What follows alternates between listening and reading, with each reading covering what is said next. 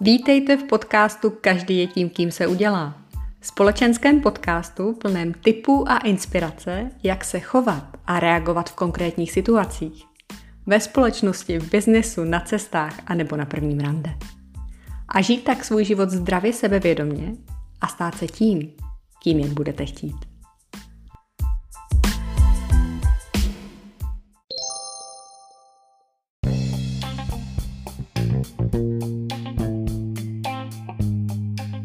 Kšiltovka, baseballka, prostě čepice s vystuženým stínítkem.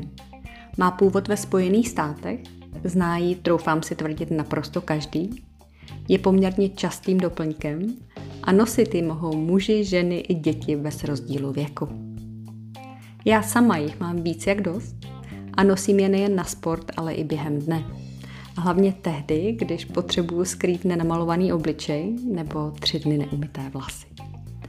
Pro mě osobně je to tedy nejen módní doplněk, ale také nerozlučný pomocník.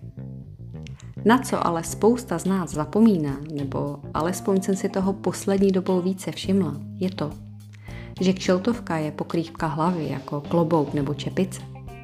A při jejím nošení bychom měli dbát stejných společenských pravidel. A které to jsou? O tom už více v další epizodě společenského mini podcastu, u kterého vás vítám. Schválně jsem to tuto golfovou sezónu počítala. A od dubna až do konce srpna si při představování a podávání ruky se mnou sundali kšeltovku přesně tři hráči. Což je v součtu všech letošních spoluhráčů opravdu smutné.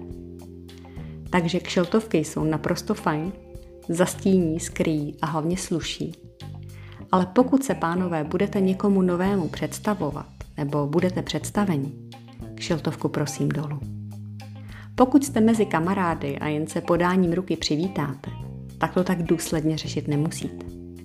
Je-li ale mezi vítanými žena, kšiltovka by měla jít opět z hlavy dolů. To samé je při přátelském polipku na tvář. Ženy mají při představování a podávání ruky v tomto případě výhodu. Těm může kšiltovka na hlavě krásně zůstat. Kdybychom ale měli, a to bez rozdílu ženy, muži či děti, kšeltovky zásadně odkládat, je při setrvání ve vnitřních prostorách a především při stolování. Sedět u stolu a pojídat s kšeltovkou na hlavě je opravdu nevychovást. A to je dnes všechno. Kšeltovkám zdar a já vám přeji krásný začátek babího léta. Děkuji za pozornost a mějte se krásně.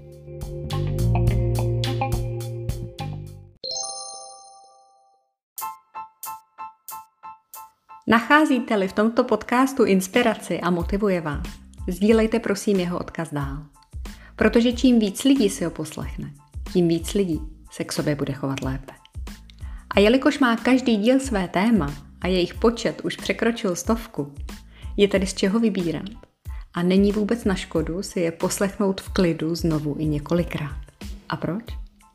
Protože opakování dělá mistry a každý je tím, kým se udělá.